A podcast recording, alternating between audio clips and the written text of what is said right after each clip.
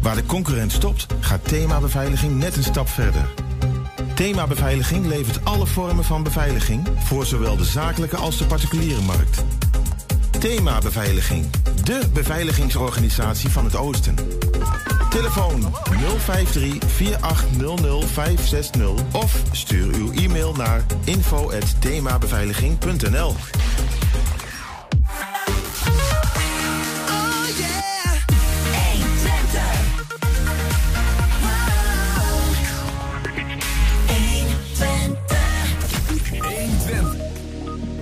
Het zit erop. De slotdebatten tussen de politieke partijen in Enschede en Hengelo zijn voorbij. We zetten de hoogtepunten voor je op een rij. Ja, hij stond al voor hetere vuren. Maar de vraag is, hoe brengt hij het ervan af in onze eigen vragenvuur? De veelbesproken lijsttrekker van Forum voor Democratie in Hengelo, Brian Geerthuis, is de gast. De enquête die 120 uitzette in Enschede en Hengelo om te weten wat er leeft in die steden is inmiddels gesloten. Nog één keer gaan we vandaag de straat op om te luisteren naar de stem van de stad in Enschede. En Robert van der Meulen is de gast met een nieuwe column. Het is dinsdag 15 maart. Dit is 120 vandaag. 120. 120 vandaag. En nog één keer, de laatste keer dus, kruisten ze gisteravond de degens om de stem van de Enschedeer te winnen. Alle 18 partijen die meedoen aan de gemeenteraadsverkiezingen in Enschede kwamen in een eh, overvolle tv-studio samen voor het E120 Ik teken voor 80 slotdebat. Collega Wilco Lauwers en ik zelf hadden de eer om het geheel in goede banen te leiden. Goed om even met elkaar na te praten, toch Wilco? Zeker, ja. Ja, het was het een zinderende avond. Het was geweldig, toch? Echt heerlijk. Ja, nou, Ja. weet je, die, het is natuurlijk. eh, We zijn lang niet met veel mensen bij elkaar geweest door corona. Dan kom je wel eens nog tegenwoordig nog wel eens ergens. Maar nu was het echt weer volle zaal. En als je alleen al vraagt aan het publiek, laat jezelf eens horen. En dan gaat het dak eraf. Ja. dat, daar word je toch. Daar, daar het gevoel dat je leeft. Ja, zeker. Mooi als je van tevoren even die zaal zo binnenloopt en je ziet het publiek allemaal. Iedereen heeft zin in een avond met debatten. Ja, je proeft die sfeer. Dat is toch eh, geweldig weer. Nou moet je weten, eh, ook eh, één vandaag was aanwezig met een filmploeg. Gistermiddag al om eigenlijk de totstandkoming van het debat wat te filmen bij ons. En die jongens kwamen gisteravond terug met hun camera. Nou, die hebben dan zo'n dikke toeter zeg maar, op de schouder. Nou, en die zitten dan ook een beetje ertussen. En die, dan wordt eh, de lijsttrekker van de P van de A naar voren geroepen of die. En die zitten er dan tussenin, eh, worden ze gefilmd. Nou, het geeft ook nog weer een bepaalde reuring hè, van oh, Ja, landelijk. hier zo in de hal van, eh Precies, van de zaal. ja, Ja, ja. Dat iedereen op elkaar staat. Tussendoor wordt er gefilmd. En dan loop je en dan iedereen eh, die begroet elkaar. En dat is een prachtig, lang niet meer gehad. En Ja. dat, dat hele sfeertje, dat is, eh, ja, dat is mooi. Er gebeurt echt wat. En Ja. ja. nou ja, bij ons, we hebben die studio hiernaast, eh Studio Balengebouw, zoals we hem vaak noemen. Die zat gewoon afgeladen vol. Eh, en ook boven op onze overloop eh, hadden we nog 30 man zitten. Ja, ik, ik durf met, mm, even niet, niet met zekerheid zeggen, maar ik denk dat er zo'n 100 tot 120 man eh, hier zat. Nou, er keken er nog op elk moment zo'n 50 eh, live mee via YouTube, nou nog via televisie. Dus dat is echt wel goed bekeken, ook de cijfers die we, die we nu terugzien. Ehm, en het was ook wel, wel begrijpelijk, want het was ook gewoon goed. Hè? De, het niveau was goed. Af en toe inhoudelijk, af en toe op de man. Eh, af en toe vuur, af en toe rustig. Ja, ja. Ja, nee, het niveau van het debat was, was, vond ik over het algemeen vond ik het goed. Ehm, je ziet wel verschil. En nou goed, wij deden bij de, de presentatie. Je merkte, en soms moest je eh, iets meer eraan trekken, weet je wel. Dan moest je toch zelf ook een beetje een rol gaan spelen in dat debat. Mhm. Door wat kritische vragen te stellen. Of ook proberen dat ze elkaar uitdagen. Maar bij sommigen, en ik denk, ja, als we moeten kiezen van die negen debatten welke, welke de beste was dat, ja, dat, dat we allebei daar wel over eens zijn. Maar ik denk de hele redactie unaniem heeft gezegd... van dat moet het debat zijn tussen Hidde Heutink van de PVV... en Bart Peterswim van GroenLinks. Ja, ja. En ik zeg erbij, een debat kan alleen heel goed zijn... als twee debaters komen opdagen. En, en toch ook een soort... Het is een soort samenwerking. Hè? En dat zie je ook wel tussen bij Hidde en Bart gebeuren. Hoewel ze politiek gezien compleet tegenover elkaar staan. Je ziet wel een soort van samenwerking. Toch ook wel een soort van respect naar elkaar toe. Hoewel ze een beetje vliegen proberen af te vangen en een sneer uitdelen. Maar het is ook een samenspel. Nou, het is het, uiteindelijk, en natuurlijk gaat het om de inhoud, maar het is ook gewoon theater. Eh, uiteindelijk, ja, zoals ik het zelf zie, zo'n slotdebatavond, ja, dan gaat het deels om waar staan die partijen nou voor, maar het is ook een soort van politieke fastfood. Hè? Nog heel even eh, awareness voor die verkiezingen, dat soort dingen. En dat doen die mannen gewoon heel goed. Wat je ziet is dat Heerde Heutink, PVV-lijsttrekker in Enschede nu, is toch een beetje eh, af, afkijken van Geert Wilders. Je ziet de bepaalde PVV-retoriek, hoe hij dat doet. Eh, hij noemde in zijn, in zijn introductie, die zit volgens mij niet in de video's die we zo gaan zien. Enschede is een narco-stad aan het worden. Nou, dan gaat er een verzuchting door de zaal. Van, dat Ja. kun je toch niet zeggen? Nou, Ja. dat is die, die bekende... Die bekende, dat levert lekker spicy. En, maar aan de andere kant, Bart Peter Zweem, GroenLinks... ehm, ja, is gewoon een man van het theater. Letterlijk, hè? hij kent het theater. Hij staat op het podium en eh, hij doet er bij ons ook de columns. En dat tegenover elkaar, dan krijg je eh, dit. Zullen we eens gaan kijken?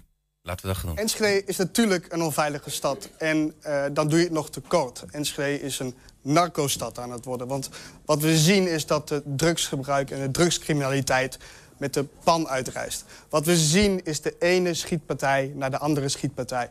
Het afgelopen jaar was elk weekend was het weer raak met autobranden. De PVV heeft niet voor niets vorig jaar zomer een spoeddebat aangevraagd... om de veiligheid in de stad te bespreken. En ja, we moeten daar wat aan doen. We moeten de cameratoezicht moeten we gaan eh, verhogen. We moeten meer politie op straat zetten. We moeten de wijkagent terugzetten in de wijk. We moeten meer boa's laten handhaven. En we moeten gewoon keihard gaan straffen. Dankjewel, uh, Hidde Euting van de PVV. Eh, Precies ook binnen de tijd. Eh, Bart, mee eens, een narco-stad aan het worden. De kogels vliegen je om de oren. Ik ken dat niet helemaal. Het is een beetje Hollywood-film als je het mij vraagt. En, en, veiligheid is relatief. Eh, Er zijn plekken op dit moment in Europa die wat minder veilig zijn dan hier, eh, om het zo maar te zeggen. Maar, ehm, oh, er wordt al gezegd ook. Eh, fantastisch. Die, wat ik, want we zijn het uiteindelijk, uiteindelijk wel eens, geloof ik. Namelijk, op het moment dat mensen zich onveilig voelen... dan wil je er iets aan doen. En eh, eh, dus daar kunnen we elkaar de hand over schudden. Ik denk alleen dat we twee dingen, daar verschillen we wel over. Nou, dat is namelijk de breedte over dat gevoel van veiligheid... en hoe je dat precies moet aanpakken. En het eerste is dat als je in je stad wil leven... dan wil je niet dat je iets aangedaan wordt. Dat je iets gebeurt. Maar er zijn meer manieren waarop je iets zou kunnen gebeuren. Er zijn ook heel veel mensen die zijn bang dat ze aangereden worden. Dat is ook een gevoel van veiligheid. En daarom willen wij ook dat we naar die verkeersveiligheid kijken. Hè? En dat we misschien die auto's die kaart langs razen aanpakken. En als je kijkt naar het veiligheidsgevoel van hè, rondlopen ergens... En, en, en, en, en eh, wat als je aangevallen kan worden, enzovoort, enzovoort, enzovoort. Ehm, Ja, Bart, je ook- eh, de 45 seconden zijn al verstreken, dus ik ga even Ik verder met minuten, de... dacht ik. ja, Nou, nee. dat is jammer. Kijk, feit is gewoon dat één op de vier mensen zich in Enschede wel eens onveilig voelt. En ik heb natuurlijk ook het programma van GroenLinks doorgelezen. Oh, en kijk. en het, wat daarin staat, dat, dat doet mij echt pijn. Want wat GroenLinks daar zegt, dat is dat we cameratoezicht pas mogen toepassen... als het echt niet meer anders kan. En ik heb één vraag voor meneer Peter Zweem. Hoeveel mensen moeten zich nog langer onveilig voelen in de stad? Hoeveel mensen moeten zich nog langer laten aanranden, laten nafluiten? Hoeveel, hoeveel schietpartijen laat GroenLinks nog toe? Hoeveel autobranden laat GroenLinks nog toe? Voordat ze eindelijk overgaan tot die cameratoezicht. Nou, dat is een goede vraag. Alleen, ik weet niet hoe het met u zit... maar als ik me ergens onveilig voel... en ik zie ergens een metalen dingetje aan een wand hangen... heb ik niet zoiets van, oh, een camera, ik ben veilig. Helaas worden er ook mensen rondom een camera in elkaar geslagen. Dat zie je ook in de binnenstad. Dus wat ik wil, is ik wil mensen daar. Ik wil jeugdhulpverleners. Ik wil eh, lichtblauw, hè, die boa's wil ik daar hebben. En niet alleen maar denken, als we overal camera's ophangen... dan wordt die stad ineens een walhalla, want dat is niet zo. Het gaat ook om preventie, zeg ik tegen GroenLinks. Het gaat ook dat al die drugsdealers die de straat terroriseren op dit moment... dat die een camera zien hangen en dat die denken van... oh, help, er zit er een camera, laat ik maar ergens anders heen gaan. En ja, dan hebben we die boa's. Die kunnen dan optreden. Maar in ieder geval kunnen we ze dan aanpakken. Want nu gebeurt het maar. We hebben geen toezicht, dus we weten niet waar we het moeten aanpakken. Maar het is toch naïef om te denken dat als er ergens een camera hangt... die drugslieden gaat een paar meter verderop staan.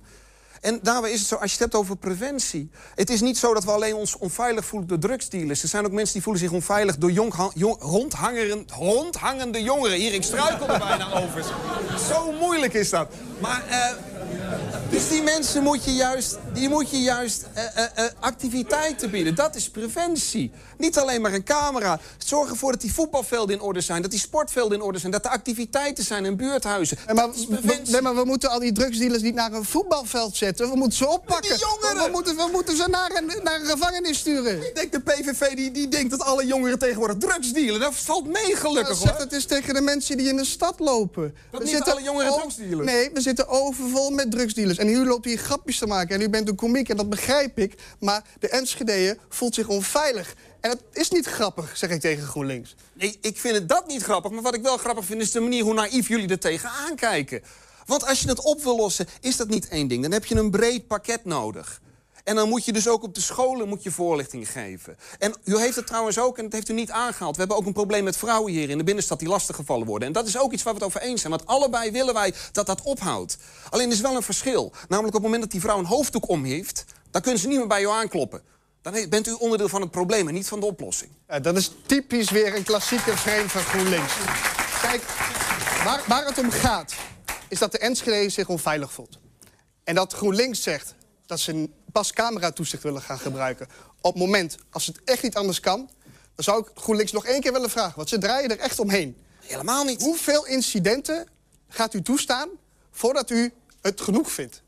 Ik ga geen enkel incident toe hoeven laten staan om te zeggen dat ik meer jeugdhulpverlening wil. En dat ik meer activiteiten voor jongeren wil hebben. En dat ik meer mensen op straat wil hebben, dat die straat leeft. En dat in plaats van auto's, dat er mensen lopen. En die mensen die kijken en die grijpen in als er iets gebeurt. En dat doet die automobilist niet. En u wil meer automobilisten overal. Ik wil dat die stad leefbaar wordt en gezellig wordt. En dat we er met z'n allen gewoon op het terras kunnen zitten. Maar dat wil ik. Wat doet dat met het straattuig waar we nu last van hebben, zeg ik tegen GroenLinks? Wat doet dat met de schietpartijen? Wat doet dat met de moorden aan de Kastanjestraat? De, uh, het neersteken aan de, uh, aan de Getfitsingel? Hoe helpt het dat we meer mensen naar een voetbalveld gaan, steken, naar, gaan sturen? Wat we moeten doen, zeg ik, tegen meneer, zeg ik tegen meneer van GroenLinks... is dat we keihard moeten handhaven. U wil heel graag groen beleid en u wil graag met de bezem door de stad. Nee, wat we moeten doen is met de bezem dat straattuig van onze straat halen. Ja, dit is genieten. Dit is gewoon zes minuten genieten, dit. Jo, we, we hebben ook niet... Uh, geen nee, enkel moment nee. hoeven ingrijpen om misschien nog wat kolen. Want dat doe je toch een beetje als gespreksleider. We hebben ook van tevoren tegen elkaar gezegd. Misschien wel leuk om een kleine insight te geven. Van ja, um, de, de regie ligt nu zoveel mogelijk bij die partijen. Hè? Dus uh, als zij aan het woord zijn en elkaar in discussie blijven met elkaar, dan is dat goed. Een, een goed debat hoeft een debatleider eigenlijk niks te doen. Want dat zie je hier. Ze laten elkaar uitpraten met respect. Hè? Maar ze vallen elkaar wel in de reden. Um, uh, een beetje sneer naar elkaar uitdelen. Uh, wat gelachen. Eigenlijk heeft dit debat alles. Ik vind het echt, echt van beide kanten van hoog niveau. Ja, ja nou, ik, ik zei even van tevoren, hè, voordat we de video gingen kijken, van nou, Hidde Heutink.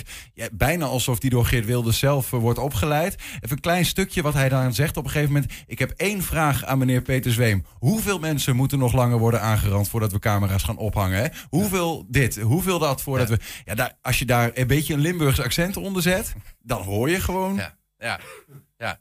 En heerlijk, die, de, bijna de onverschilligheid waarmee Bart daarop reageert. Een beetje zo achterhoofd hangen van...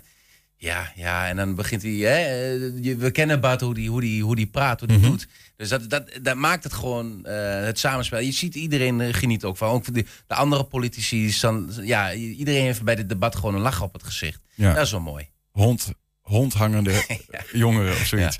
Hey, hebben we nog meer, eh, Wilco? Ja, dat hebben we zeker. We hebben ehm, een paar fragmenten nog uitgeknipt uit het debat. We hebben er nog drie. We kunnen, ja, ik had graag van alles wat laten zien, maar wat, wat echt. eh, Zullen we misschien eens gaan kijken naar eh Ton te Verger, het Ja. CDA, versus eh, Margriet Visser. Dat ging over, nou ja, in hoeverre wordt er nog naar persoonlijke situatie van mensen gekeken als het gaat om eh, bijstandsbeleid in Enschede, hè, de regels daaromheen. de of, menselijke eh, maat. Ja. de menselijke maat, zoals we dat noemen. We maken stappen, we maken bewegingen. Margriet haalt terecht naar de commissie Vonk. En die heeft ook eigenlijk vastgesteld dat wij soms ook wel te streng zijn geweest als gemeente. En dat er meer ruimte zat in de wetgeving. Kijk, in 2015 hebben we de decentralisaties gekregen. En het Rijk heeft de gemeente mooie taken gegeven... maar lang niet altijd het geld wat erbij hoort. Schuld wordt neergelegd bij het Rijk. We hadden verordening, staat een hardheidsclausule in. Het college kan afwijken als ze kijken naar de persoonlijke situatie. Dat had gewoon jaren geleden al plaats kunnen vinden. Is niet gebeurd. En dan zie ik hier vanavond uit jullie pool armoede als tweede highlights naar voren komen. Dan denk ik, verdikke me jongens. Er is echt ontzettend veel bagger gebeurd hier de afgelopen jaren. Ik zou nog heel graag willen horen, heel kort, van Ton. Een van je aanbevelingen van die commissie die het onderzoek heeft gedaan... is ook om sorry te zeggen voor het verleden. Ik heb je net gehoord, nou, in het verleden is het wel wat minder gegaan met die menselijke maat. Gaan jullie straks sorry zeggen?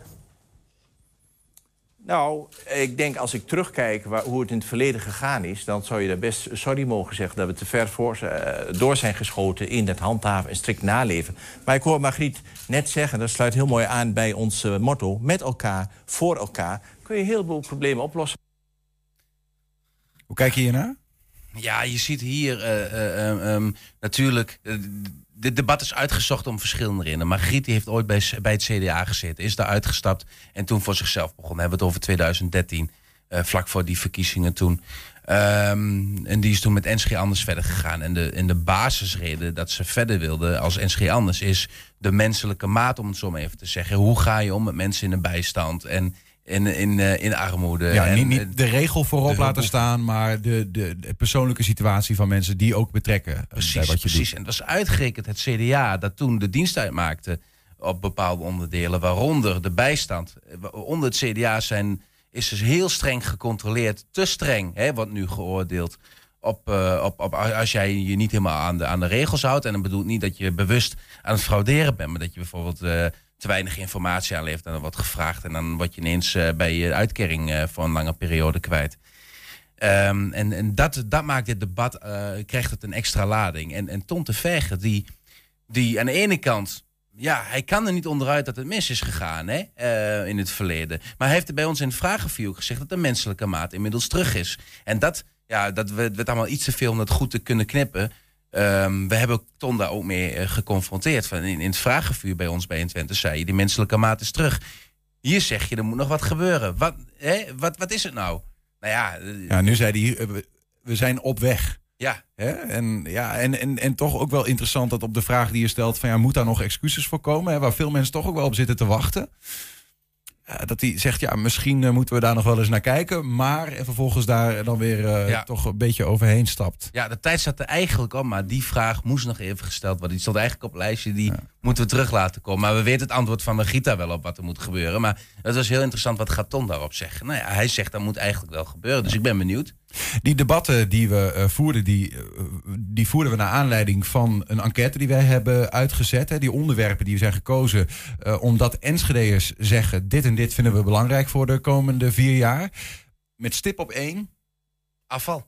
afval. Afvaloverlast, hè, dat zal het vooral zijn, want afval zelf, daar zullen mensen nog niet direct een probleem mee hebben. Dat is er nou eenmaal. Maar de overlast in de stad, dat, dat is mensen een doorn in het oog. En dat was vijf, eh, vier jaar geleden ook al. Ja, daarover in debat gingen Hadassa Meijer van de ChristenUnie en eh, Piet van Eck. Gaan we zo naar kijken. Waar moeten we een beetje op letten? Ehm, ik denk dat je moet letten op de oplossingen die ze aandragen. Hè. Het debat voert wat verder dan deze, dit, dit stukje. Hè. We hebben een stukje uitgeknipt waar ze het allebei hebben over welke oplossingen zijn er nou voor eh, het afvalprobleem. Ehm, maar ook, met, we hebben Piet ook gevraagd van, maar wil je nou van DIFTAR af? Ja, van Nou, het omgekeerd, eh, ja. ja. van het, eh, hè, dat de vervuiler betaalt, dat we zoveel moeten voorscheiden. om het zo maar te precies. En dat wil hij niet. Maar hij, wel, hij zegt wel in het vraagvuurtje, ook hier weer, ja, eh, dat, dat er een afvalprobleem is in de stad, komt door het beleid. Ja, wat is het dan? Nou goed, we moeten misschien even gaan kijken naar het film. Even DIFTAR toelichten. Hè. Dat ga- gaat erover dat de vervuiler betaalt. Als je gaat scheiden, dan, dan loont dat. Hè. Hoe minder restafval je maakt, hoe meer je overhoudt. Wat, wat is daar het probleem mee? Wat het probleem is, dat de mensen het eh, blijkbaar niet begrijpen. Kijk, als je nu nog... Ik las onlangs in de krant een paar dagen geleden... dat ze nu nog schijnen te moeten uitleggen dat er in de groene container... dat daar theezakjes en koffiepers moeten worden ingegooid. Nou, als je dat nu nog moet uitleggen na vier jaar, vijf jaar diftar... nou, dan loop je wel heel erg achter de feiten dan worden afgeschaft, eh, Piet? Zeg je? Moet Difter dan worden afgeschaft? Nee, DIFTA moet niet worden afgeschaft. Ik heb nu al vier van die containers in mijn eh, achtertuin staan. Dus laat dat mooi bestaan. Die DIFTAR is prima, het werkt goed. Maar je zult wel dingen moeten aanpassen aan DIFTAR. Ja, wat dan? Maar je zegt ook, het- door de, het probleem is met de puinhoop in de stad... is het afvalbeleid. Dus wat ga je dan aanpassen? Nou, wij gaan het volgende willen wij aanpassen. En ik heb het in meerdere programma's gezien, ook van de coalitiepartijen.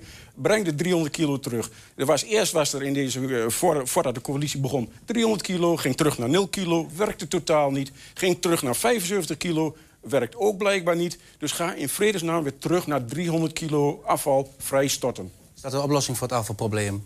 Nou, ik zou eigenlijk nog wel een iets creatiever idee eh, in willen brengen. Want ehm, ik hoor ook dat het voor heel veel mensen heel lastig is... die geen eigen auto hebben, die alleen een fiets hebben...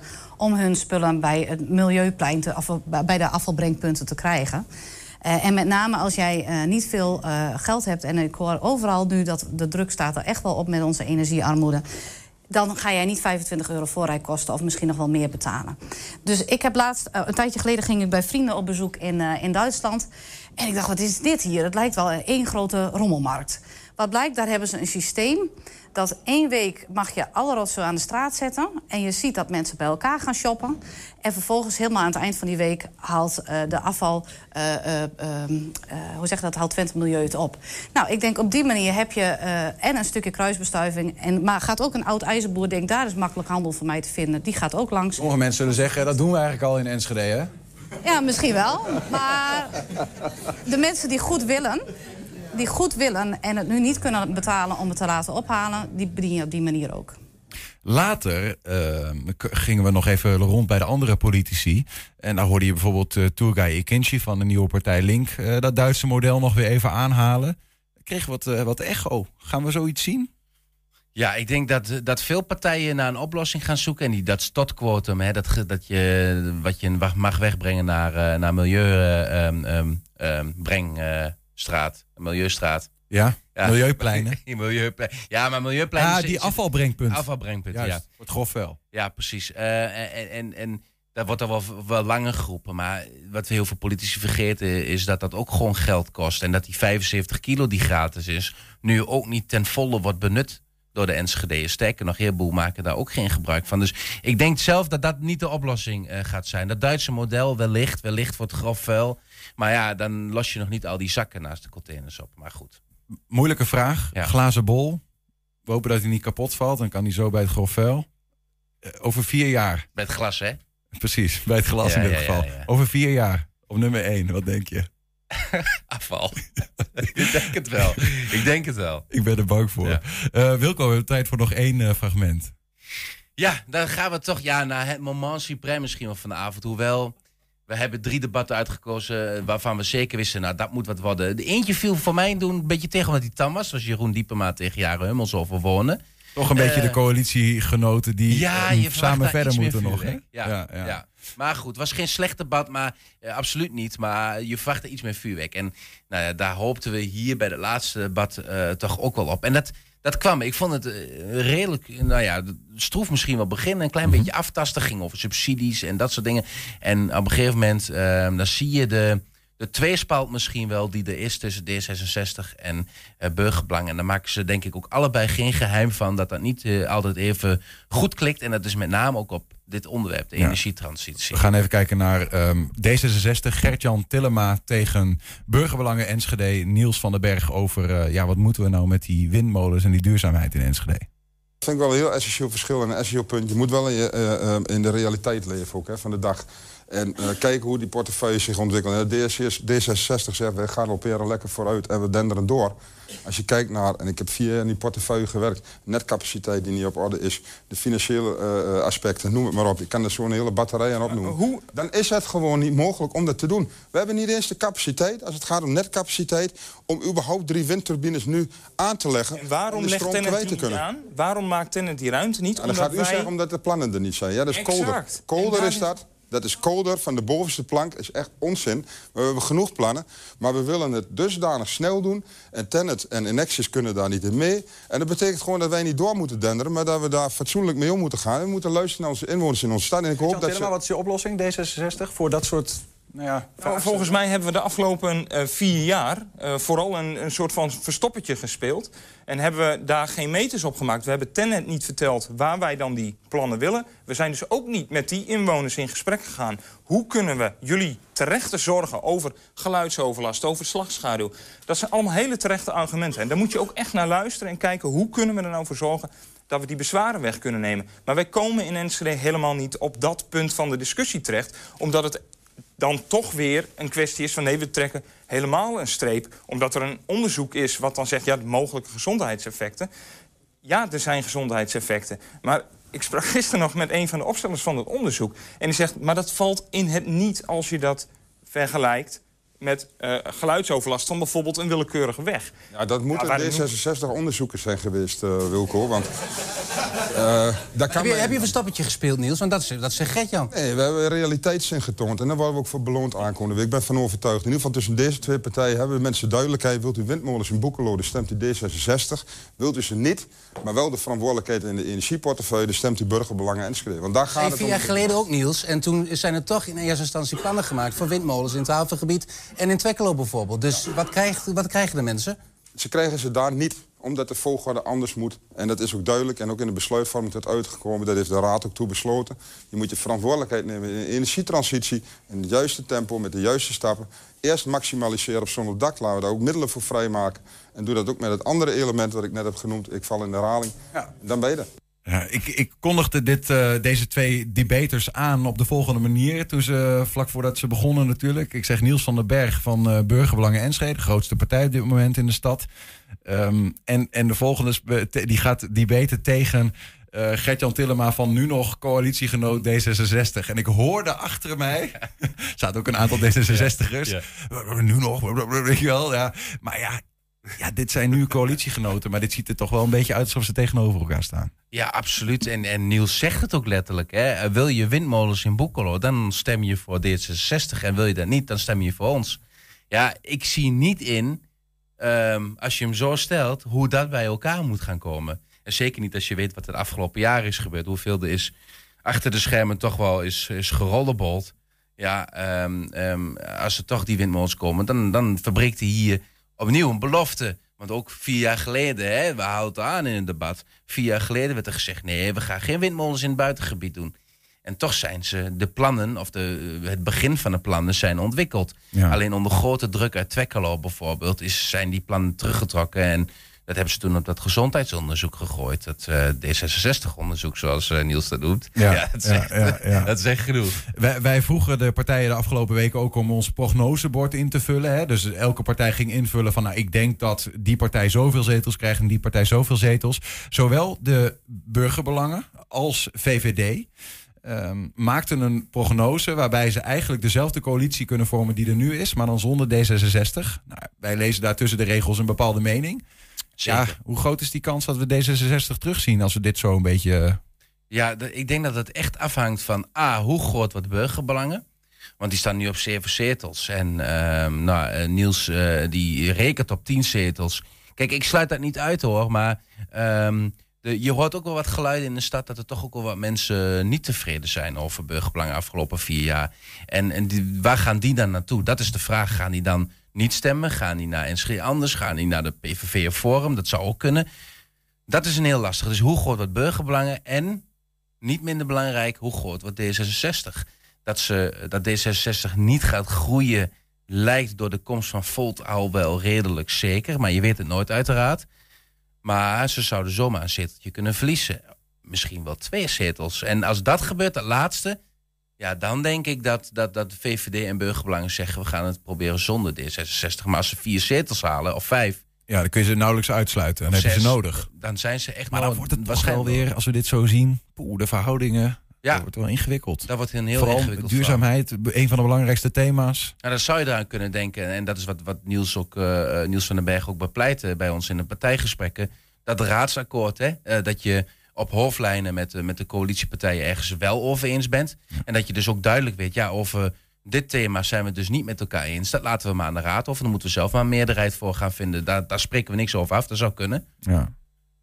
Is een optie. In ieder geval eerst maar eens even de zetelverdeling eh, gaan afwachten. En die eh, kunt u, kun jij als kiezer morgenavond of morgen gaan bepalen. En morgenavond gaan we de uitslag zien. Hopelijk nog een beetje voordat we naar bed gaan. En anders eh, eventueel donderdagochtend. Ja, we gaan wel afwachten. donderdag, denk ik. Ja. Ehm, het complete Enschede slotdebat, waarvan we stukjes hebben gezien nu, eh, is terug te zien op het YouTube-kanaal van 120 Enschede. Dank voor de samenvatting, eh, Wilco. En morgenavond vanaf half acht. Half negen, pardon, zijn we op het YouTube-kanaal van 120 Enschede live met de uitslagenavond. Dus ga dat ook zien. ja, we gaan spreken met wat oud eh gedienden, hè? Absoluut. Ja, we, eh, het is vandaag geduid als oud gebak middelvers gebak en vers gebak. En dat wil zeggen een wethouder uit oude tijden, uit iets minder oude tijden... en iemand die nu nog in de gemeenteraad zit, eh, maar daaruit gaat... en die gaan samen met ons die uitslagen proberen te En duiden. dan komen uitslagen binnen en dan gaan we daarover praten. Wat Dat hartstikke dingen. leuk. Kijk, Wees erbij. Dank je. Zometeen, hij stond al voor hete vuren in de media. Maar de vraag is, hoe brengt hij het er vanaf in ons vragenvuur? De veelbesproken lijsttrekker van Forum voor Democratie Hengelo, Brian Geertshuis, is straks de gast. 120. 120 vandaag. Ja, nu alle gesprekken en debatten met de politieke partijen zijn geweest, zijn ook de vragenlijsten van 120 gesloten. Afgelopen maand konden Enschede's en Hengelo's via die enquête laten weten wat er leeft in hun omgeving om het bij de politiek op de agenda te krijgen. Vandaag gaan we voor de laatste keer met de vragenlijst in de hand de straat op in Enschede. Het is de laatste aflevering van Stem van de Stad. En daarom ben ik nu extra benieuwd welke politieke thema's Enschede'ers belangrijk vinden. Ja, ik wil een autovrije stad. Eh, aan de rand van de stad wil ik eh, gewoon een soort parkeerplaatsen, weet je wel. En dan moeten ze allemaal maar met openbaar vervoer of, of een tram of zoiets, eh, weet ik het. Op het moment is natuurlijk voorziening voor de jeugd, ben ik er voorstander van. Ja? Ja, Omdat? sowieso. Nou, ik eh, ben docent geweest en daarom ben ik, voel ik me wel verbonden met jeugd op de een of andere manier. Nog steeds? ja, ja, nog steeds. Oh, ik vind het wel heel belangrijk dat daar, eh, ja... En, en wa- waar staat er aan te denken dan? Welke voorziening? Nou ja, eh, dat ze dus elkaar op een leuke manier ergens kunnen ontmoeten. Voor een speeltuin is sowieso natuurlijk tot een bepaalde leeftijd wel Ja, handig. Maar daarna zijn er denk ik ook ja, een soort ja, café-achtige dingen of zo. Oh, dat ja. lijkt me wel goed van de- dat dat ook gewoon een beetje georganiseerd wordt. Energietransitie? Wat zouden ze daar eh, voor aandacht aan moeten besteden? Nou, dan moet de, de duidelijkheid overkomen van... eh, en, eh, en waarschijnlijk ook subsidie om... eh, dat we van het gas afgaan. Oké. Ja, dat is het idee. Oké, nou, van het gas u, af. eh, ik wil, niet meer, wil geen gas meer van die Russen. Dat is heel duidelijk, meneer. U Ja. wil van het gas? Betalen voor restafval moet worden afgeschaft. Vindt ja, ben ik eh, neutraal, vind ik, denk ik. Van, nou ja, je, je- het, het afval is natuurlijk wel een probleem. Heb ik dat net de vorige keer net aangevinkt. En als je er heel te veel voor moet betalen... dan gaan mensen het op verkeerde plekken neergooien. Ja, dat, is, dat is het natuurlijk wel. Het kan best zonder recreatie, Bad. Wat is dat dan voor onzin? Verkeersdruk op de singles is onhoudbaar. Ja, ze hebben het. Er zit wel een redelijke stroomlijn in, moet ik zeggen. En los van dat ik. Los van. Ben veel op de fiets, ja. Los van dat ik dus eh, de auto's uit de stad wil. Voor een bepaalde. Ja, binnen de singles hebben ze natuurlijk al wel een beetje voor elkaar. Maar goed. Mhm. Duitsland is voor Enschede belangrijker dan de Randstad. Nou. Gaat u veel naar Duitsland? ik heb, eh, ik heb, dat weet ik niet. Eh, van, dat, ik heb niks met Duitsland in ieder geval. Hooguit dat ik de familie toevallig heb wonen. Maar voor de rest eh, Maar u heeft er dan niks mee? heb ik helemaal Heeft niks u dan mee. niks met uw familie? Of gewoon niks met Jawel, dat, met die familie Oh, heb ik, dat, dat- wel. Ja. Ik maak me zorgen over polarisatie, groeiende tegenstelling in de samenleving van Enschede. Nou ja, ik ben... Ik Merkt u veel polarisatie in Enschede? Hm? Merkt u dat? Dat er veel polarisatie is? Ja, daar merk ik eigenlijk zelf niet zo heel veel van. Maar het zou best wel eens waar kunnen zijn. Het wordt tijd voor een windmolen in Enschede. Ja, in Enschede, wat een onzin. Waar moet die dan komen? Ja, buiten Enschede, buiten de, oh, in de gemeente Enschede Ja. ergens. Ja, nou ja. Het wordt tijd voor een windmolen. Ik wil wel van eh energietransitie, hè. Heb ik wel gezegd, hij moet natuurlijk wel ergens staan. Maar dat kunnen we ze niet beter daarbij aan de kust houden, ergens anders. In Enschede moet altijd plek zijn voor een noodopvang op AZC, vind ik ook wel. Ja? Ja, Dus u bent het helemaal eens met eh, dat die mensen daar zitten op vliegveld Twente? ja, prima. Ja, gewoon eh, mensen hebben hulp nodig, dan moet je, ze ook, eh, dan moet je ervoor zijn. Bent ook- u een trotse Enschedeer? U Tuurlijk, zegt heel, ja. u Ja, heel ja. snel, ik ben trots, ja? Ja, nou kijk, wat ik eh, net ingevuld heb, dacht ik bij mezelf... al met al eh, kom ik wel heel veel positieve dingen toch nog tegen over Enschede. Duitsland wilde die even niks over zeggen. Straks de hoogtepunten van het 120 lijsttrekkersdebat in Hengelo. 120. 120 vandaag. Sinds gisteren zijn de stembussen dus eh, geopend. Ook vandaag en morgen kun je je stem nog uitbrengen. Uh, dus vandaag nog, moet ik dan eigenlijk zeggen. In Enschede zijn er 18 partijen waar je uit kunt kiezen. En in Hengelo doen er 15 mee. Maar wie zijn nou eigenlijk die gezichten achter die partijen? En wat zijn hun standpunten? In Ik Teken voor 80 hebben we alle lijsttrekkers van alle partijen in beide steden aan een vragenvuur onderworpen. Zo krijgen we verschillende stellingen voorgeschoteld over hun stad. Waarop ze alleen ja of nee konden antwoorden. Slechts één keer mocht er worden gepast. Vandaag horen we Brian Geertshuis, de veelbesproken lijsttrekker van Forum voor Democratie Hengelo. Gisteren nog in het nieuws na zijn ontslag bij zijn werkgever Politie Oost-Nederland. Dat hij eerder dit jaar in opspraak raakte vanwege online uitspraken. Dit vragenvuur werd daarvoor al opgenomen. Goed om te weten. We gaan kijken. 2, 1. Top, ga je even de om bij je je goed kan horen. Dankjewel. Brian, welkom bij het vragenvuurtje. Ook voor jou geldt. We gaan drie minuten vragen stellen. Het is ja of nee, of het is een gesloten vraag. Um, je mag één keer passen. En als je die inzet, komen we daarna de tijd op terug. Ben je er klaar voor? Absoluut. Forum voor Democratie heeft echt wat toe te voegen aan de huidige partijen in de Hengeloze gemeenteraad. Eens. En waar zit het dan, dan in? Wat voeg je toe? Wij willen directe democratie gaan toevoegen. Wij willen een einde maken aan de klimaatwaanzin. En we willen zorgen dat uh, in elk geval de handhaving van alle coronamaatregelen... en alles, alle ellende die dat veroorzaakt heeft... Uh, definitief van tafel uh, gaat en ook blijft. We halen dan ook minstens twee zetels in de gemeenteraad? Eens. Ja, dus? Ja. Ik heb de gemeenteraadsvergaderingen wel eens gevolgd. Ja. Het niveau van de debatteren vind ik daar te laag. Ja. Wij willen meedoen in een nieuwe coalitie. Ja. Ik wil ook wethouder worden. Pas. Um, je moet samenwerken met de partij. Je moet kiezen. Wat het dan GroenLinks of D66? Ik heb mijn pas al ingezet, hè? Ja. Uh, GroenLinks. Uh, wordt het dan PVV of lokaal Hengelo? Lokaal Hengelo. Oké, okay, verrassend. Leegstaande winkels in het centrum moeten geschikt gemaakt worden voor bewoning. Eens, ja. De afwijzing van een legaal casino in Hengelo werkt online en illegaal gokken in de hand. Ja. Om zorgkosten terug te dringen moet Hengelo meer inzetten op preventie. Ja. Bezuinigen op zorg of op de maatschappelijke ondersteuning is voor ons ook een optie. Nee. Hengelo moet een vaste expositieruimte voor bekende kunstenaars krijgen. Nee. Onder strenge voorwaarden valt het te praten over opvang van vluchtelingen in Hengelo. Ja. Vind ik toch heel opvallend eigenlijk. De, veel partijen, PVV en ook Forum en Enschede zeggen nee. Maar er valt over te praten. Ja, kijk, voor mensen die uh, daadwerkelijk op de vlucht zijn voor uh, oorlogsgeweld en uh, voor echt moeten vrezen voor hun leven, hè, mag kortdurende opvang, hè, zolang, nog niet langer dan nodig, daar moet er ruimte voor zijn. Maar met die boodschap niet langer dan nodig en daarna ook alweer eigenlijk terug naar het land van herkomst. Duidelijk. Dankzij het afvalbeleid is het een puinhoop in de stad. Ja. Hengelo moet rest- en kunstafval gaan nascheiden. Het wordt tijd voor een vuurwerkverbod in Hengelo. Nee. Rondom Hengelo is best ruimte voor twee windmolens. Nee. Hengelo is een veilige stad. Ja. BOA's moeten meer bevoegdheden krijgen. Nee. Er moet meer cameratoezicht komen in Hengelo. Nee. Parkeren moet gratis worden in de binnenstad. Ja. De energietransitie is het belangrijkste thema van de komende vier jaar. Nee. Daar komt een kleine toevoeging aan. Uh, dat is mijn vraag. Wat is dan wel het belangrijkste thema? Ja, het belangrijkste thema is de directe democratie en een gekozen burgemeester. En dan kom ik bij Enschede, de belangrijkste stad van Twente. Nee. Ja, de, al die Hengeloers zeggen dat. Maar Enschede is toch gewoon de, de, de grootste stad? Die moet toch, eentje moet toch de lead nemen? Ja, goed. Enschede en Hengelo kunnen prima naast elkaar uh, bestaan. Alleen ik uh, wil waken voor uh, het feit dat steden of groeperingen zichzelf groter vinden dan een andere.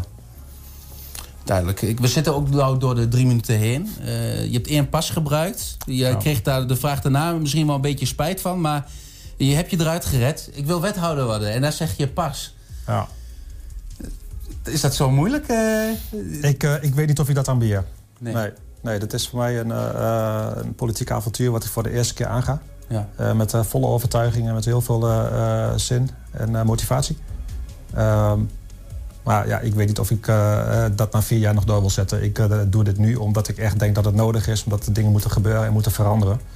Dat is echt een eh, eh, roeping. Het is niet mijn roeping om de politiek in te gaan eh, in de zin van carrière maken.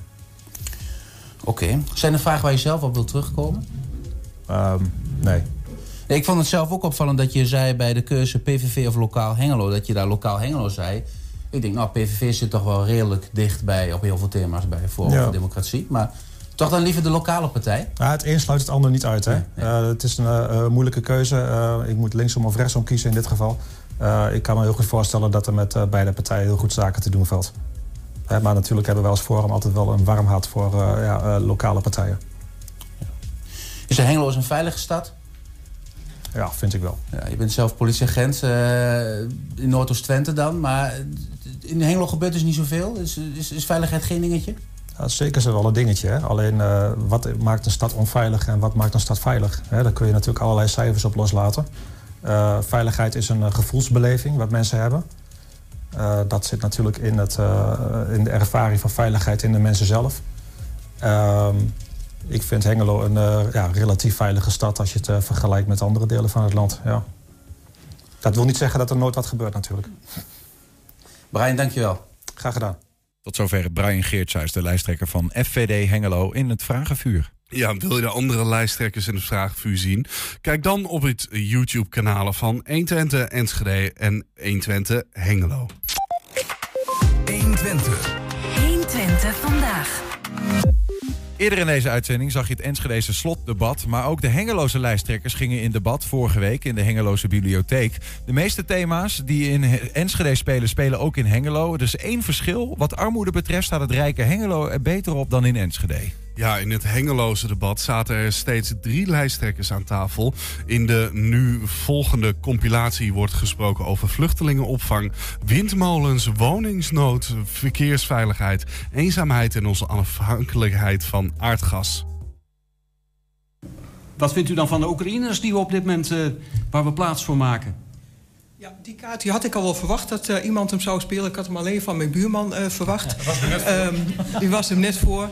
Eh, maar dat zijn nu de echte vluchtelingen. Niet die gelukzoekers die hier komen, dat zijn mannen. Maar als je kijkt naar de Oekraïners... die hebben eh, hun, hun kinderen en de vrouwen eh, in veiligheid gebracht. die, komen voor, die, komen, die komen voor een deel, als je me even uit laat praten...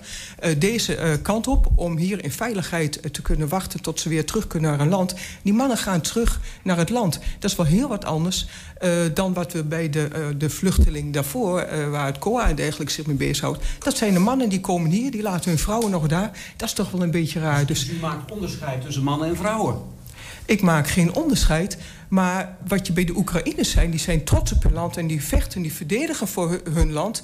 En dan willen ze weer terug. Het is niet hun, hun doel om hier te gaan blijven. Wa- Wat is een echte vluchteling? Wilt u me dat even uitleggen?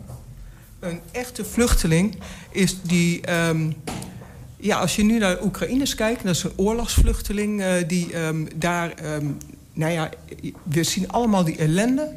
Ehm, nou, je- het is... En Afghanen?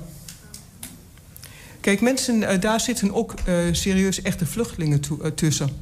Alleen is het inderdaad ook dat er gewoon hele groepen tussen zitten...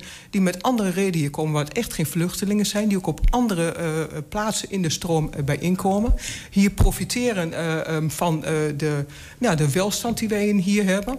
En dat is wel weer iets heel anders als de Oekraïners... die dankbaar zijn dat ze ergens hier een onderdak kunnen komen. En wat ik het mooie vind als ik nog heel even mag, is dat ik ook zie wat de maatschappij en ook de stad nou inderdaad doet. De acties die inderdaad ontstaan om mensen thuis te, eh, eh, op te vangen. Terwijl met de andere groep vluchtelingen moeten allerlei huizen, alles moet geregeld worden en moet door een overheid betaald worden. En nu zie je dat de Hengeloers Ja, is, inderdaad ook het is een opstaan. interessant fenomeen, hè? dat je wat meer eh, openheid ziet voor het opvangen van vluchtelingen uit Oekraïne. Ik hoor eigenlijk zeggen van ja, we weten dan wie we binnenkrijgen. Dat is eigenlijk het, dus het zou duidelijker moeten zijn wie de Hengelo binnenkomt en of we diegene inderdaad zich laten thuis voelen. Is dat het? Nee, deze mensen die zoeken tijdelijk eh, opvang... totdat ze hun eigen land wel kom- kunnen opbouwen. Ja. Zo zien wij dat inderdaad. En een hele grote groep die zal ook bij de grens daar blijven. Dat zie je ook inderdaad in alle informatie, media die ik zie. Mhm. Dat ze daar graag blijven. En een deel komt, een klein deel, komt inderdaad eh, deze kant op. Maar dat zijn voornamelijk ook kinderen en vrouwen. Eh Forum voor Democratie, ja, je hebt al even laten horen, is ook niet eh, onbekend dat jullie daar een, een standpunt in hebben. Nou ja, dat je in principe die windmolens nergens hoeft. Maar hoe zei je hierin? Ja, u heeft het eh, eigenlijk al uh, voorgekoud. Ehm, kijk, er, er kleven gewoon te veel gezondheidsrisico's aan, uh, aan die windmolens. Stel nou dat het RIVM zegt, het is gewoon gezond, het kan. Ja, het RIVM heeft wel meer gezegd de afgelopen twee jaar. Daar dus laten we daar maar niet op beginnen. Daar vertrouwt u niet op, op die oordelen? Nee, nee zeker maar niet. het onderzoek vindt plaats nog, hè? Dus, Maar het is heel bijzonder dat u dan al de uitslag van het onderzoek kent. Nou, dat hoort u mij niet zeggen. Maar ik ben wel benieuwd, wat zou er moeten gebeuren om um, het vertrouwen van um, dit soort onderzoeksinstituten... die onafhankelijk zouden moeten zijn, hopen wij allen, uh, terug te winnen voor, voor u? Nou, ik denk uh, dat uh, dat soort instituten gewoon met de bezem doorheen moet. Ik bedoel, die hebben inmiddels zoveel reputatieschade opgelopen... dat, dat, dat gaan we deze raadstermijn waarschijnlijk niet meer goed maken. Um, maar om terug te komen op de vraag van ja, wat hebben wij tegen windmolens? Ja, nogmaals, de gezondheidsrisico's. Nou, u zegt van ze zijn op dit moment nog in onderzoek. Nou, wat ons betreft zijn ze gewoon schadelijk. Hè? Vanwege de slagschaduw, trillingen, lage vibratiegeluiden. die apparaten die zijn niet tot nauwelijks te recyclen. Effectief, effectiviteit die, zijn ze bruikbaar 25 jaar lang, maar na 20 jaar worden ze pas rendabel. En vervolgens gaan we, zoals we zien in wereldwijde andere landen... die dingen begraven in de grond. Ja, nee, dat, uh, daar zijn we geen voorstander van. Ja, ik wil er toch wel op reageren. Want helemaal nu, in de huidige situatie... als we kijken naar het gas... wat we krijgen vanuit uh, Rusland en vanuit Groningen... dat is beide eigenlijk niet wenselijk. Groningen omdat we Groningen laten zakken... en Rusland omdat we potverdorie Poetin daarover moeten gaan betalen. Dus we moeten wat. En de snelheid wordt alleen maar hoger. Dus laten we daar alsjeblieft mee stoppen... en zorgen dat we zelf duurzame energie gaan opwekken. En zo snel mogelijk. We zitten natuurlijk met het uitvoeren van de decentralisatie... waar we het meest natuurlijk mee, mee te worstelen hebben. Het Rijk zegt, uh, gemeente, ga maar, ga maar die taak uitvoeren. En uh, je ziet natuurlijk de tekorten omhoog schieten als gek. En dan zitten we de afgelopen vier jaar te stoeien van... Uh, waar zetten we de knip in? Niemand wil dat woord bezuiniging benoemen... want we noemen dat een maatregelenpakket. Maar onder de streep is een bezuiniging. Je moet kijken waar kan je knippen om, om geld over te houden. En, uh, en daar zit je ook uh, juist, denk ik, bij jeugdzorg... Zijn ook de volgende jaren ontzettend belangrijk... dat we daar um, die decentralisatie die er aankomt... dat we daar heel scherp naar kijken. Er komt heel veel... Wat kopen we bijvoorbeeld bovenlokaal in? Um, de, de zware jeugdzorg noemen dat altijd. Wat kunnen we lokaal hier in Hengelo uh, dichtbij doen?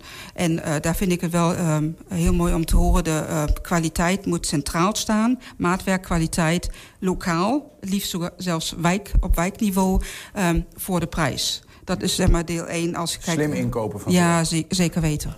Je, je, ziet al, het is een beetje een supermarkt aan het worden. uh, slim inkopen en kwaliteit prijs en dat soort uh, verhalen. Dat is allemaal in onze zorg geslopen. Um, en ik wil toch even terug. Um, we hadden verzorgingshuizen waar ouderen...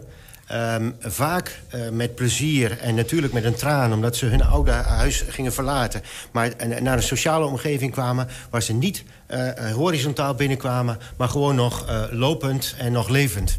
En dat ze daar een, een sociale omgeving vonden... waar ze hun jaren konden wonen. Dat is allemaal wegbezuinigd. Onder andere dank aan de PvdA. Uh, we hebben in de jeugdzorg, hebben we in 2015 inderdaad... net als met de wet maatschappelijke ondersteuning... hebben we van het Rijk een cadeautje gekregen. Namelijk wel de verplichtingen, de taken, de verantwoordelijkheden... maar niet het geld. Dus er moest bezuinigd worden. Het was een bezuinigingsoperatie. Rijdoede met gemeentes. Dat was zo ongeveer uh, de Twentse uitdrukking van wat er, wat er toen gebeurde. Dat heeft uh, uh, met, samen met dat hele marktwerking-idee ervoor gezorgd... dat er een ongelooflijke ontwrichting, een bureaucratisering... een administratief monster gecreëerd is... wat wij dan dat WMO is, dat is land, en jeugdzorg... landelijk beleid. Wat ja. kan Hengelo doen om toch nog te wij zeggen, wij zeggen in ons verkiezingsprogramma... wij willen weg, wij willen af van die marktwerking. Dus wij willen proberen om stappen te zetten... om uit die aanbesteding, uit het circus te komen... om uit uh, dat uh, hele oerwoud van uh, 101 of 120 of 203 jeugdzorginstellingen uit te komen... om te zorgen dat wij met een aantal concrete partners... afspraken maken zodat zij de, de, goede zorg gaan leveren in Hengelo. Dat zal een hele, hele drukke uh, periode en een heel ingewikkelde periode worden. Er zijn voorbeelden in Zutphen, waar de SP in het college daar dat voor elkaar heeft gekregen op het gebied van de WMO. Dat willen we ook in Hengelo gaan doen. En dat is volgens mij de weg naar uh, de uitgang die beter is. Laten we nu eerst eens zeggen van... we gaan die eh, woningen in eh, Hart van Zuid bouwen voor de Hengeloers. We gaan die woningen bouwen voor die jongeren, voor die starters. Laten we daar eens mee beginnen. En niet tegen 2030, want dan gro- groeien we minder in Hengelo, maar sneller. Dus laten we de handen in elkaar slaan. De jongeren kunnen het niet betalen. Jullie kunnen allerlei dingen vertellen, maar dat is niet te betalen. Die krijgen geen hypotheek ervoor. Werkt niet. Maar, Mag ik ook onderbreken? Of, want ik was Nee, net zo op de beurt. Ja, Oké, oké. Doe dat gerust. Maar ik was even benieuwd wat u verstaat onder een urban creator. Want ik ken die definitie niet zo goed. Wat, wat, wat, wat is een urban creator? Nou, als u de, ehm, eh, de, het rapport van tellers en benoemers, zoals Mhm. eh, uw collega's in de raad wel kennen, daar is een doel, doelgroep urban creators. Daar zijn de jong afgestudeerden. Ehm, eh, die, de jongeren dus. De, de, de jongere afgestudeerden, zoals op eh, de strip in Eindhoven, die hier helemaal niet zijn. Eh, daarvoor, dat is de doelgroep voor Hart van Zuid. Laten wij, zoals meneer eh Huiskus zegt, gaan kijken naar de plannen die er in Hart van Zuid liggen. En niet de appartementen gaan bouwen van drie, vier ton. Maar daar invulling zoeken voor die goedkopere appartementen die die jongeren kunnen bouwen. Dus eerst Ja, bouwen dat- voor ja. de, de Hengelo die hier al is. En dan pas kijken van eh, als we nieuw talent willen aantrekken of wat dan ook. Daar kunnen we dan een invulling maken. Lo- los, van, eh, los van die discussie hè, van eh, eh, wie we hier naartoe halen, wat dan ook. We hebben in DTL hebben we 350 vacatures openstaan. En bijna elk Hengelo is aan het werk. Dus we hebben ook jonge mensen van buiten nodig. Daarnaast moeten we onze mbo's vasthouden. Maar wat ook de realiteit is, als je een project hebt... en je gaat daar eh, 100% sociale woningbouw doen... wat verschrikkelijk sympathiek is en wat we ook echt nodig hebben... Hè, dan is zo'n project niet rendabel, gaat het schep niet in de grond. Dus wij zeggen dat van nou, 30% is het absolute minimum wat je moet hebben aan sociale woningbouw. En maar we, we willen graag ook in overleg met die projectleiders om dat omhoog te krijgen. En de vraag is ook, hoe kunnen we dat omhoog krijgen? Maar om te zeggen van ja, we willen alleen uit Hengelo dat die mensen hebben... en we moeten met elkaar rooien. Er staat geen muur om Hengelo. We zijn geen eiland. We moeten met elkaar doen. We zijn Het ook... geld van het Rijk moet erbij, zoals je al eerder zei. We willen het met elkaar doen. Met D66, mevrouw Olkeren, die heeft constant de huur verhoogd... terwijl de rente constant laag bleef. Dat is het grote probleem geweest, dat die mensen allemaal een huis kunnen kopen... en, en, en laten betalen door Jan met de pet. Dat Nou is ja, het. het- het- het probleem is sowieso complexer dan dat. Maar En- ik denk, ja, gaat even, je wilt het woord... Maar, Misschien nog één voorbeeld. Tien jaar geleden hadden wij in de, in de verkiezingscampagne de leus... eh, eh, eh, wachten voor niets, voorrang voor de fiets. En dat hingen wij bij fietsers eh, verkeerslichten. Want je drukt op zo'n knopje en dan duurde het eh, bij onze meting destijds twee minuten, drie minuten, soms, soms drieënhalve minuut voordat een fietser groen licht kreeg. Nou, inmiddels zijn er op verschillende plekken in Hengelo die, die situaties verbeterd. Maar dat is natuurlijk zo'n maatregel. U vroeg ernaar, hoe kun je nou voor de fietser het aantrekkelijker maken en voor de automobilist het dan iets minder aantrekkelijk, want die zal iets vaker moeten wachten voor het verkeerslicht. Ja, eh, dan k- zegt Jezus Leven, ja, dan krijg je filevorming. Hè, en dat moeten we ook niet hebben, veel CO2-uitstoot. daarin wel benieuwd. Ik heb eh, de, de landelijke partijleider van de Jezus Leefpartij wel eens horen zeggen... als die mensen allemaal in de file staat... Nou, dan hebben jullie gelegenheid om met elkaar te spreken over Jezus. Liggen jullie niet helemaal op één lijn? Hoe gaat dat eigenlijk?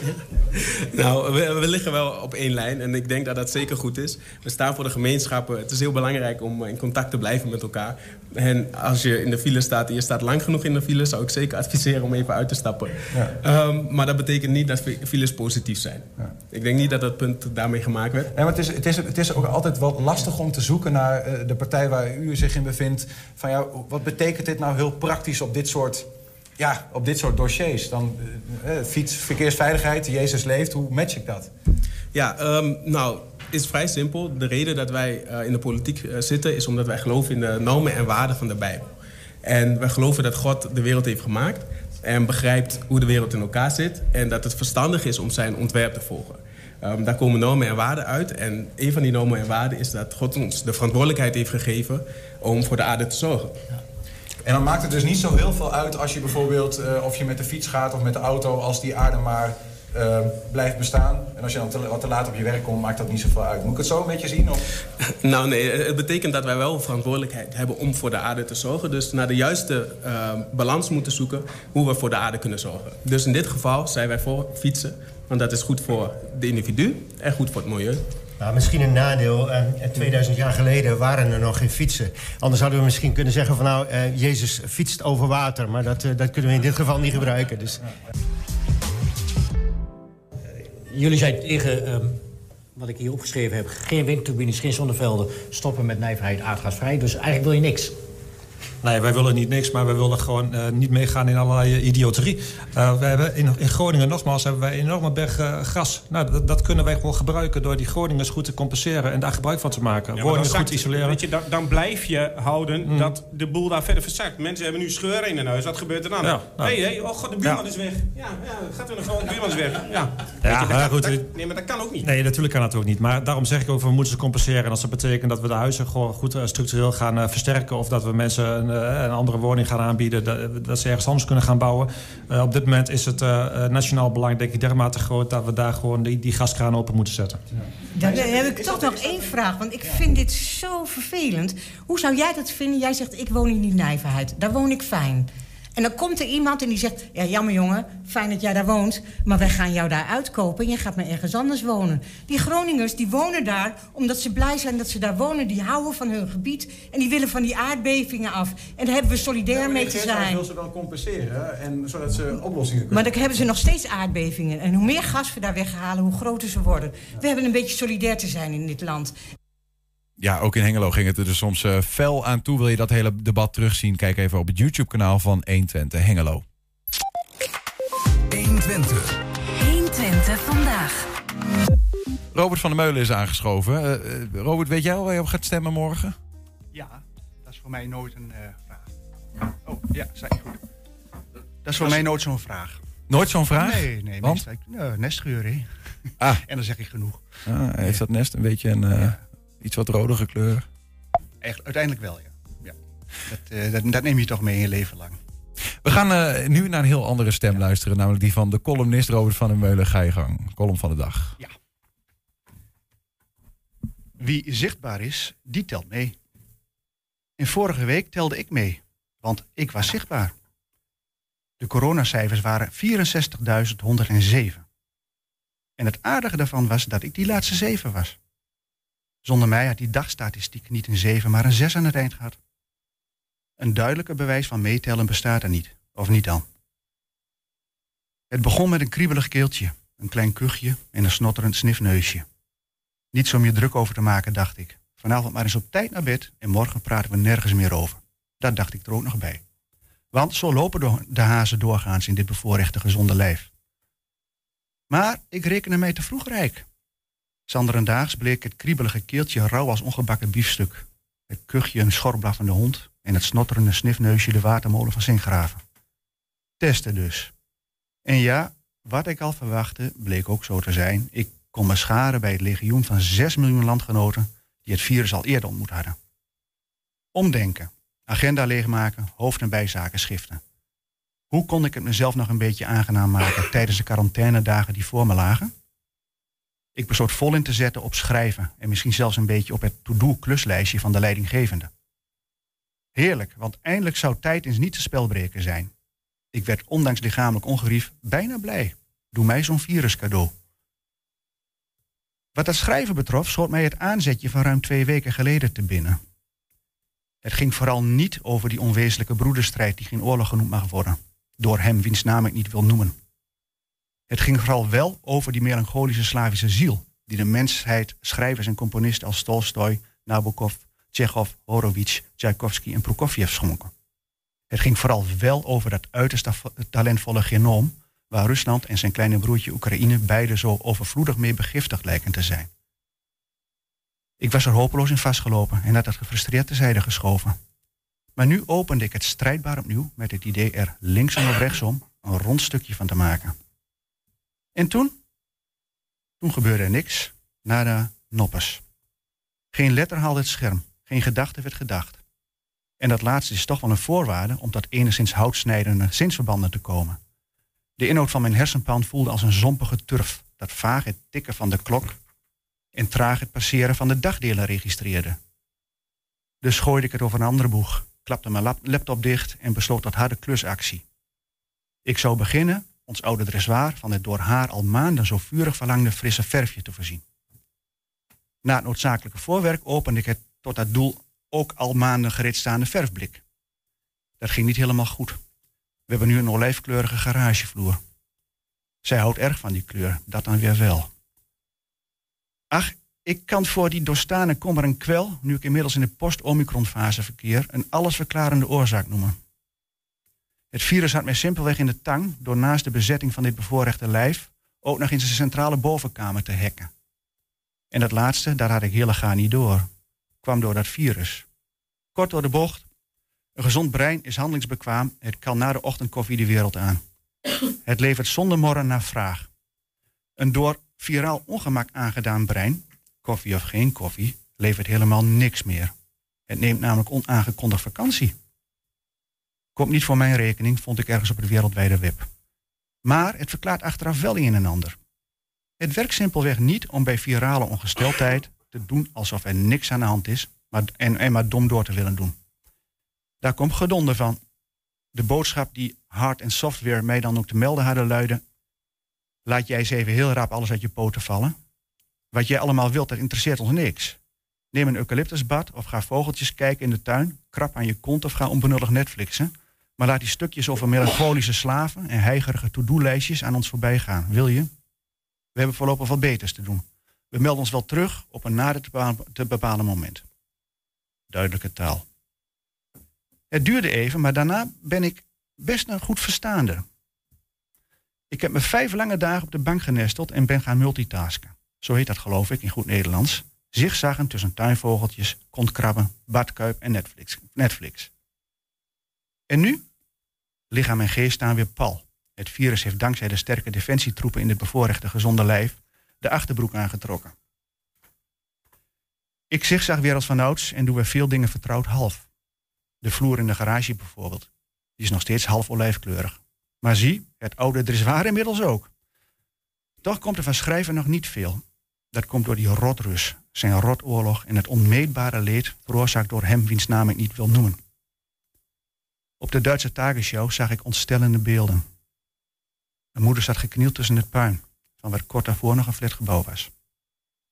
Haar gezin lag er ergens onder, kapot gebombardeerd. Zomaar om niks uit het leven geschopt.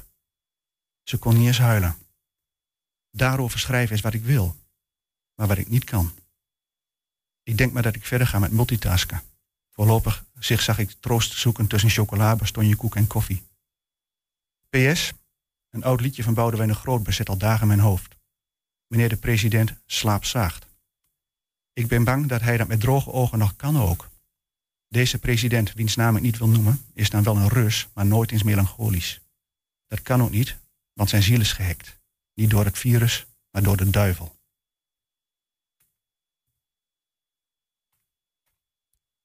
Mooi, mooi. Ja, indrukwekkende column, laten we dat zeggen.